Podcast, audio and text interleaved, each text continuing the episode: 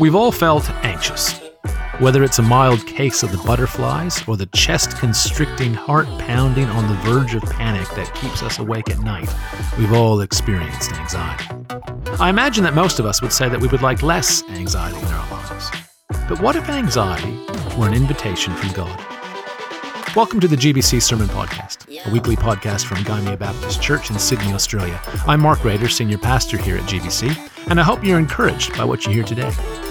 In the last installment of The Feels, Jodine Watling considers the difference Jesus makes to our experience of anxiety and makes some suggestions about how to navigate it. Tonight, the Bible reading is just from 1 Peter 5, and it's really short, but I think quite powerful. Um, it's verses 6 to 7. Humble yourselves, therefore, under God's mighty hand, that he may lift you up in due time. Cast all your anxiety on him because he cares for you. Hey, just wanted to say first up, thank you uh, and welcome back all the youth leaders from their youth weekend. Um, you are a blessing to our church community in the way that you set aside time and your presence and your energy and your passion. So I just want to say thank you so much. Like, it means so much that you invest time in yourselves and as a team to connect to then sow into the lives of youth all year long. So straight out to you. Um, look, I don't even know how to start this or bring this up, but I've personally always thought that journaling is a bad idea. Anyone else? Anyway, here's my reasons why. Firstly, you have to write your deepest, darkest feelings, usually in a book, uh, which is uncomfortable to do at times, and then even more mortifying when you have to reread them. And secondly, there's the dread of someone else finding said book and then picking it up and reading it. So, for most of my life, I have passionately and openly avoided journaling. Although, when I was in year seven at school, we had to journal every day that we were there, every day, and the first thing in the morning. And recently, I found this journal.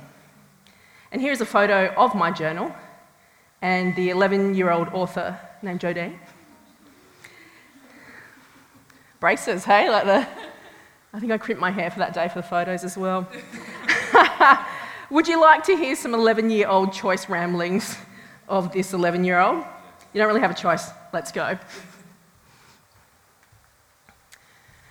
Tuesday, Wendy came over and we played Space Invaders and Pac Man and all these other games. We had the usual food orange juice and chocolate biscuits. After she went home, I went to netball practice. Thursday, I played with Wendy again. After she went home, I cleaned my bedroom and then heated up the lasagna. And then I had to stay up and do my homework. That Mr. Saunders, he sets so much homework. I hate Mr. S. Thursday, I didn't play with Wendy because she played with Kim, bold font. I think Wendy used me because I gave her about 70 cents and then she just didn't play with me. After mum helped me do a backward walkover and a backbend. Monday, I found out that Kim, double bold font, never really liked me. She just, she's just a total user. She just pretended that she liked me, and then she just didn't like me. Anyway, Wendy came over and we played Space Invaders. Thursday, I didn't play with Wendy. Monday, I was depressed because I can't even finish my words. Tuesday, Kim came over to play. We played computer games. I'm such a gamer. that night, my fish Houdini died, notice italics. I felt sorry for the little fish because he really struggled hard to keep alive. Monday, I played with Wendy and not with Dogface Molehead.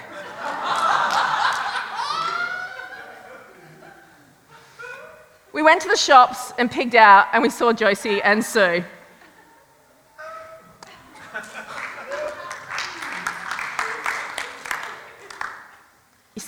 Journal? wow, the brutal life of a preteen. Has anyone been there? and what I notice as I look back some 30 years later is that my emotional and personal and mental well being was based on if I had friends who liked me or not. It was like bang on in that adolescent period of life and formation where you start exploring relationships beyond your family, uh, and your friends are like your whole world. And when I didn't have certainty, certainty of my friends, seriously, fear just jumped in and filled in the blanks of the story, desperately for me to try and get control of the situation. I don't know who Dogface Molehead was. Maybe I was referring to my own sassy attitude, but what I can conclude is that these daily ramblings say more about me than it did about my friends. I had this deep desire for friends, but I was powerless to control the outcome. And it made me anxious because with that desire to belong and be accepted lurks the harsh reality that I could be rejected and alone. Has anyone been there? So, through this uh, series of the feels, we've been looking at emotional equations uh, from the book of the same name, created by Chip Conley. And we've looked at the equations of disappointment, envy, shame, workaholism. Uh, and you can check out any of those sermons online uh, at our GBC website and download those. And so, for our final episode tonight, we are looking at anxiety. So, the equation for that is up here. And it is anxiety equals uncertainty times powerlessness. So, to break that down, if you are faced with something you don't know, uncertainty, and you times that by something you can't control, powerlessness, that is the recipe for anxiety. And I think the ironic thing is, that's literally everyday life, right? Everyday life. Because we cannot honestly guarantee even if we're going to be here tomorrow.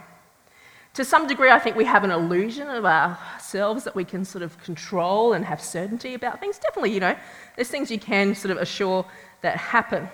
But irrespective, it's really easy to feel anxiety and fall into it.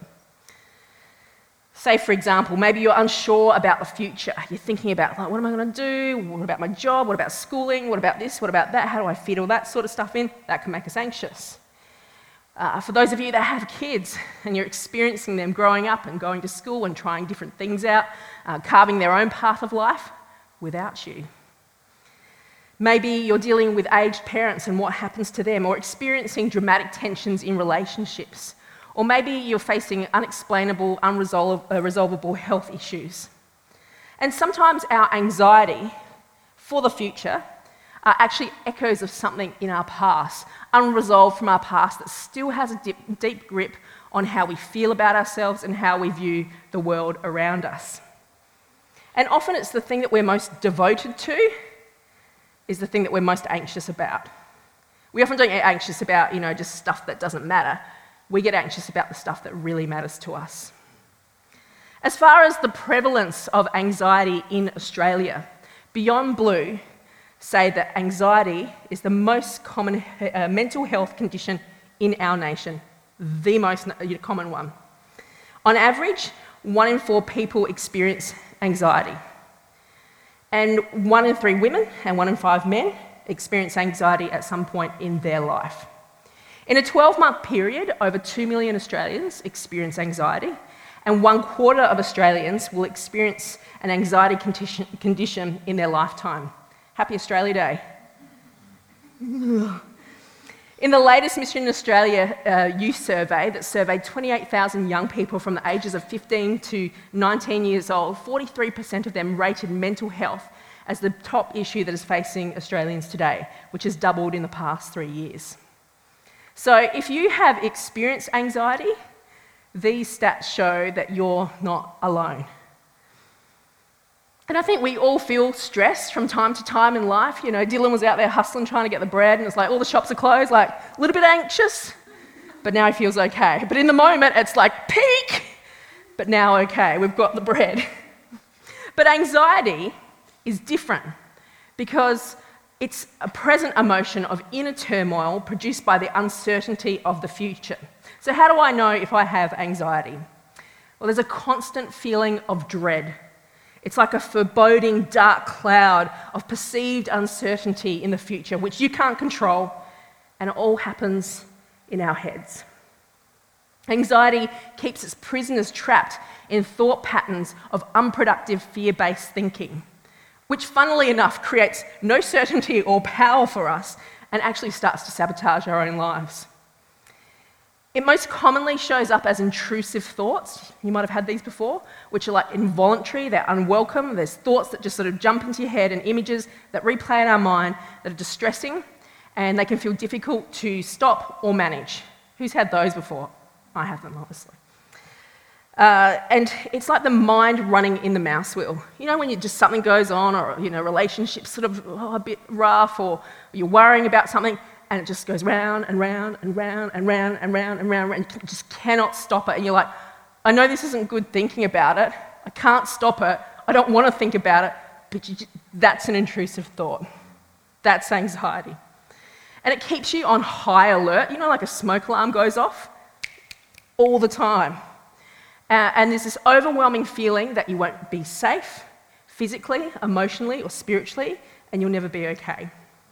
And with that high level of alarm going off, just like, you know, there's a fire alarms just going off in your head all the time, it actually hijacks our nervous system as well and starts to send out stress hormones. It's like the, the headquarters have heard the sirens are like, send the cars out, send the cars out. So you've got this hormone cars driving around in your body just going, where's the fire, where's the fire?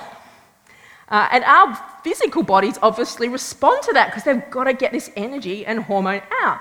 So in your bodies, you can start to feel that like panic, stress, restlessness, pain in your body, a churning stomach, uh, your heart beating out of your chest when you're nervous, your head is spinning, you can feel dizzy or nauseous. It affects and disrupts your sleep patterns. Your appetite can be eating too much or not eating enough. Your concentration and your ability to focus can just be all over the place. And you feel like you're in a constant state of flight or fight or freeze. And outside of your own experience, as a culture, we're often more comfortable and ashamed to talk about our feelings. Or, sorry, uncomfortable and ashamed to talk about our feelings uh, because they can be painful. And I've really recognized how painful emotions are for us to feel lately. Um, we prefer to hide, deny, distract, numb, scroll, medicate, eradicate, whatever we can do, don't feel the feelings. Or if people bring them up, we're kind of quick to just kind of dismiss them. Oh, like, she'll be right, she'll be right. Oh, you're okay, don't cry, don't cry, it's all, it's all good, it's all good, babe, babe. Oh, it's all good. Babe, okay, babe, you're beautiful. Or, you know, even it can get to that point where we're like, stop stressing, like, move on, like, how hard is it? Build a bridge, get over. You, stop being a baby, man up, woman up, whatever. You know, we, we're really quick as a culture to kind of just, whoa, shut down the emotions, like, whoa, that's so awkward. And I think from a global perspective as well, our exposure to the internet, 24 hour news services, social media, uh, as soon as you wake up, you are just faced with global crisis and disaster. Like 2020, man, that was just like a greyhound out of the box. Fires, and Iran and US are about to punch on and blow each other up, and now we've got the coronavirus. Like, talk about anxiety levels just through the roof because you just picked up your phone and looked at it in the morning. And I think when we're overwhelmed by uncertainty and powerlessness, anxiety, as much as it's not great and it's, it's terrible, actually becomes the better option. Because it's a predictable misery. It's predictable. And it's better than that feeling of groundlessness, like, what are we going to do? What are we going to do? You know? Uh, it's, it's better than that. And our brains and our bodies prefer predictability and will choose it hands down over ambiguity and lack of control any day. It feels safer to stick to unproductive, predictable thought patterns in our minds and avoid feelings of vulnerability of the heart and what lies behind these feelings. But it's not, it's not by any means the most helpful place for us to be because it imprisons us, it paralyzes us, and it actually kind of starts to diminish your possibility as well. But what if anxiety Instead of being a, a story of your brokenness and your disorder and your failure, was actually a divine invitation for us to get curious and ask, what is this anxiety asking of me? What is it asking of me? Because anxiety and its symptoms, just like all of our emotions, are messengers for us to get curious about, to go, oh, wow, really felt that. They are messengers aimed to wake us up and for us to pay attention to. And we can actually decode their meaning by feeling and connecting with them. They're not meant to be our masters, but messengers that hold information for us to unravel and to respond to. And when we can think uh, of anxiety as a divine invitation, it actually changes the nature of our relationship to it. It's not a bad thing anymore. It's like, what could this be? So, there is a number of Bible verses uh, uh, that talk about anxiety, uh, which reflects, I guess, the historical occurrence over, over thousands of years, which is kind of comforting, isn't it? Like, because it talks about anxiety like hundreds, thousands of years ago. And the first one, which we read together in 1 Peter chapter 5, verses 6 and 7, was part of a letter which was sent from Peter to the new Christians of the emerging church. And they were facing persecution at the time. Is anyone needing air in here? Yes. Yeah? Just feeling anxiety levels of temperature going, and I'm like, sister could cool down a little. Thanks, Carl. Oh, yeah. this verse says, Humble yourselves, therefore, under God's mighty hand, that he may lift you up in due time. Cast all your anxiety on him because he cares for you. Now, this is not just kind of a quaint statement to put on a coffee cup and sell at a Christian bookstore. It's like, oh, it's nice, just cast all your anxiety upon him. you know, because that's why I think we read the Bible sometimes. It's like, oh, isn't that nice? Like, bless you, bless you. It's like, this stuff's got to work. Like, this stuff's got to work. And this verse here is a lifeline from someone who has experienced anxiety in living colour. Think of Peter, who authored uh, these words to the early church. He was the first disciple that Jesus said, Follow me. And he's like, Okay. And Jesus gives him the task to build the church. Not our church, the church. The church that we're all part of, this big global network, this movement that he started back in the day. Talk about anxiety inducing. Who would be a little bit stressed over that? Especially when you don't even know what a church is because you've never seen one before. What's a church? So, he gives this, this huge task to Peter. But the reality, I think, that most of us would be familiar with uh, of Peter in the gospel accounts is it's not very flattering. We see multiple failures of Peter to the point that he literally denies Jesus. Not once, not twice, but three times. Don't know the guy, wasn't with him. And after all that failure, Peter's just like, oh, cut me some slack. I am out of here. I'm going to go and do what I know and what I'm certainly good at, and that's some fishing. I don't think they did that back in the day. But after Jesus' resurrection, Jesus goes back and restores Peter in John chapter 21 and affirms to him, Keep going, build my church. And I think the only way that you could face up to that kind of expectation and that kind of mantle was to legit humble yourself, just as it talks about in here. To let go of all that anxiety that said, There's no way you could do this. Who do you even think you are? You are not the right person. That's what anxiety sounds like because you're like, There's this future goal. I'm supposed to build a church. I know who I am. Look at the gap. mind spinning, mind spinning, mind spinning. And if it's God's will to do uh, this, if it's God, it's, I just got anxious. If it's God's will for Peter to do this, then it's probably God's kind of bill to carry this, because to some degree, the anxiety uh, of all of this was never Peter's to carry in the first place, but actually an opportunity to trust God's character. Because if, if Jesus told you to do this, He's probably going to be with you. And I think new situations, and put this into your own life, they demand us to dig deep in our hearts, to find unplumbed depths of courage and resilience and intimacy with God. That's the opportunity, that's the divine invitation. And if we're struggling to hand that anxiety over, maybe it's our invitation to grow in our awareness that God really does care. Or maybe it's an opportunity to cultivate our trust that God is present in these struggles. and we can genuinely chuck our anxiety at Him. In another uh, verse in the Bible, in a letter to the Philippians, uh, in chapter 4, verses 6 and 7, Paul says this Don't be anxious, do not be anxious about anything, but in every situation, by prayer and petition with thanksgiving, present your requests to God. And the peace of God, which transcends all understanding, will guard your hearts and your minds in Christ Jesus. So we kind of get another add on here. So while Peter invites us to humble ourselves and cast our anxieties on a caring God, Paul adds that we can cast those anxieties over to God through prayer. Literally talking to God, expressing our heart, and speaking out those words to communicate that anxiety. As a community, we always talk about prayer, uh, prayer, prayer a little bit anxious, prayer being powerful and effective. And this is part of us redirecting our anxiety towards God's care.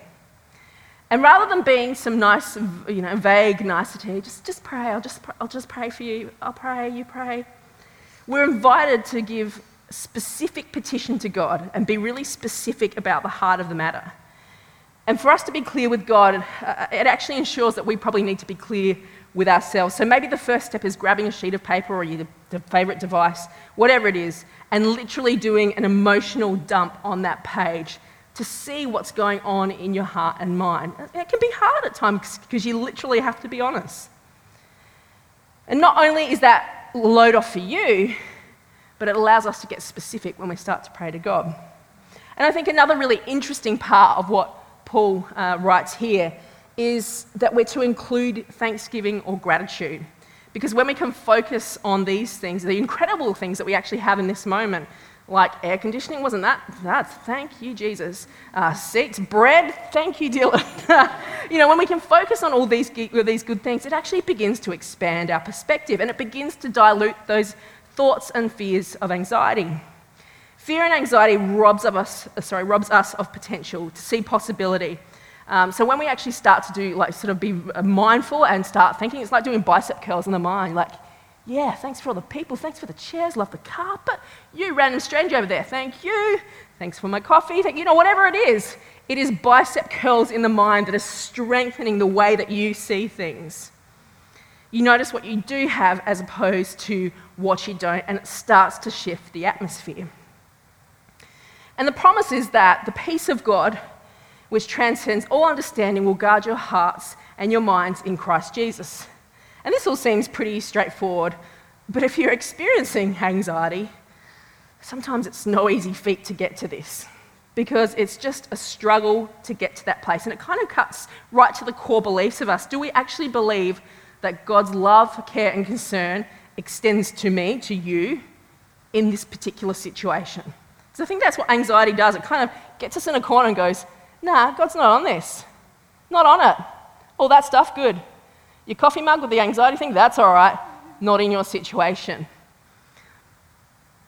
It also begs the question is Jesus' redemptive life uh, and, and, plan for, for all humanity um, smaller than our anxieties? Like when we start to think about it, it's like, yeah, yeah, you know?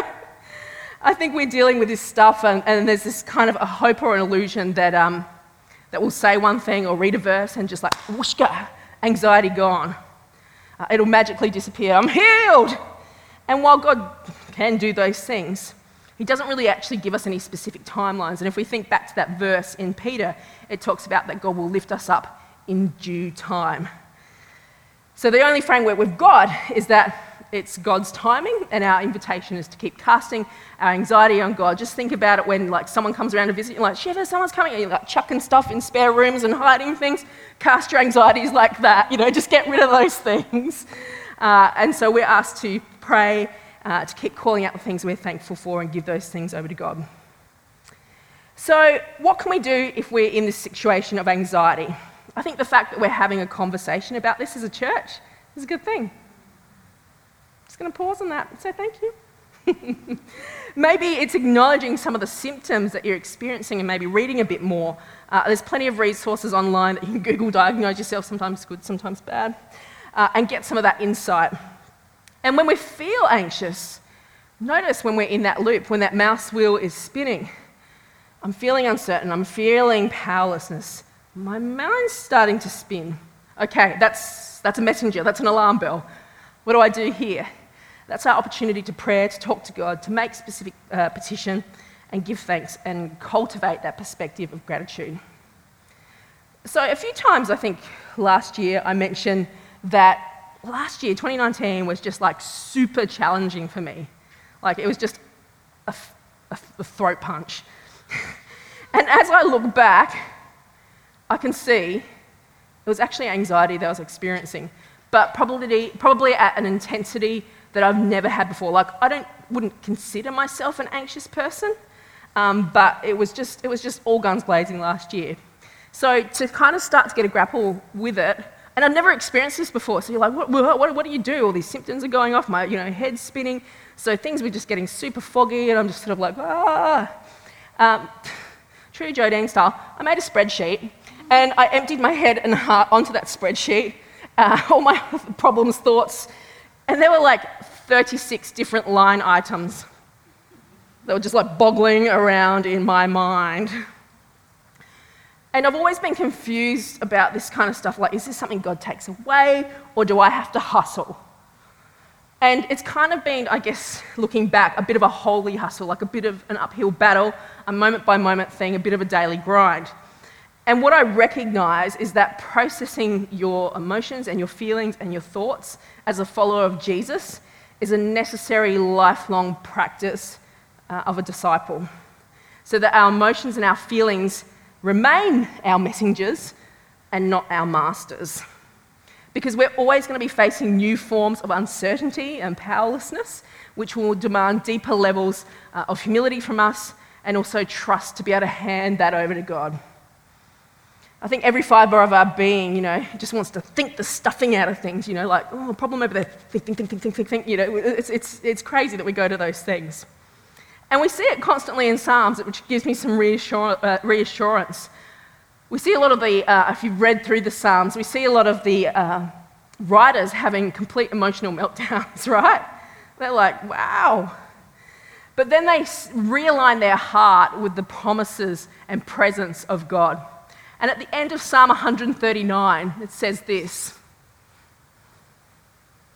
Search me, God, and know my heart.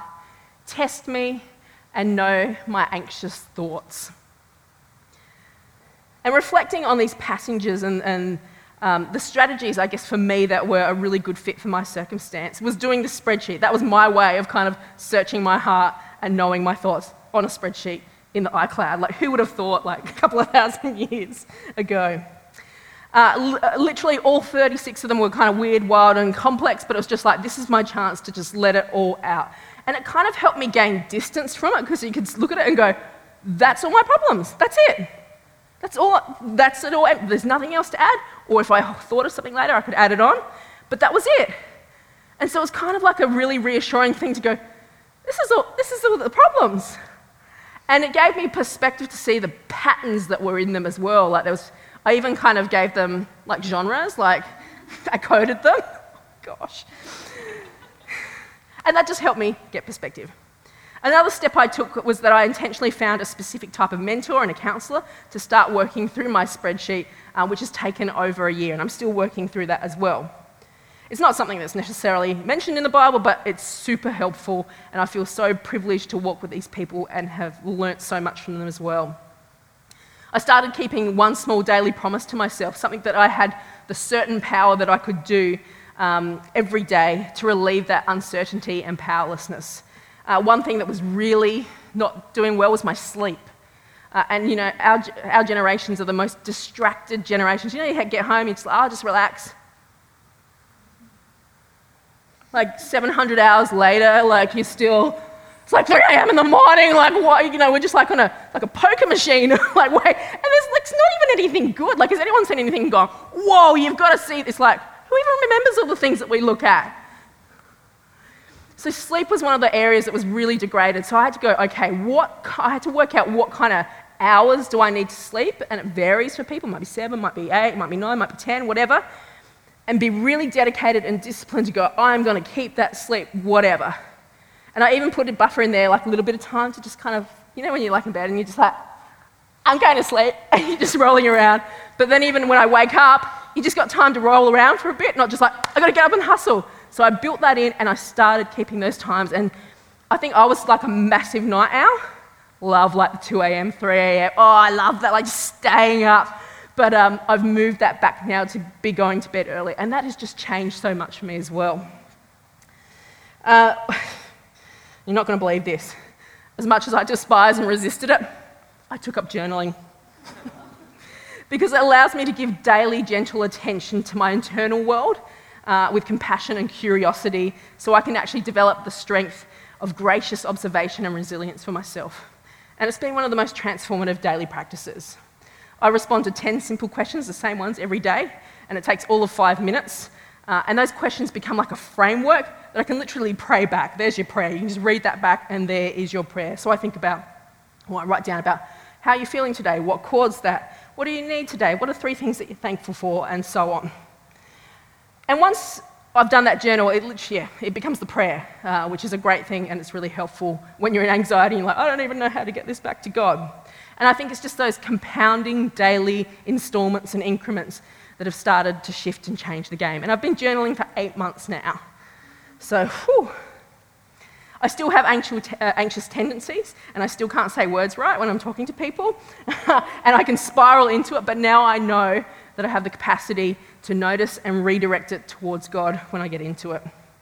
I've definitely felt really ashamed to have anxiety. I'm like, when I, not so much, when I'm better than that, I just thought, uh, not, and I'm not above it, but I just thought I wouldn't be exposed to that or fall into that. But I have. Um, but it's definitely shaped and grown me in ways that nothing else would have. One poet writes this Don't surrender your emotions so quickly. Let them cut you more deep. Let them season you as few human and even divine ingredients can. Because when you feel the voids in your heart, your voice becomes, uh, sorry, your eyes become soft, your voice becomes tender, and your need for God becomes absolutely clear. So, as painful as this unraveling has been, uh, I can see it's been a divine invitation that has brought me into a new way of living that's really unearthed a lot of things and beliefs and behaviours that I've probably living, been living for the last 20, 30 years that just don't serve me anymore. It's time to move on, put my big girl pants on. It hasn't been great, but it's actually been a gift. And God is continually and slowly redeeming it day by day. So, if you are experiencing anxiety, firstly, you are not alone. If you are in that endless loop of uncertainty and powerlessness, God is willing to carry that burden and care for you in this space and will give the certainty of His presence. And we have the power of prayer because He will listen, and we have the power to be specific. We have the power to give thanks and the certainty that He's going to see those things and there's so much for us to be thankful for as well. And I think the most beautiful thing is that God actually welcomes our anxiety. Like it's okay. He welcomes it with open arms and embraces us, which is so reassuring. And the fact that He wants our outcome to be peace that transcends all understanding, it's a really good focus point to aim for.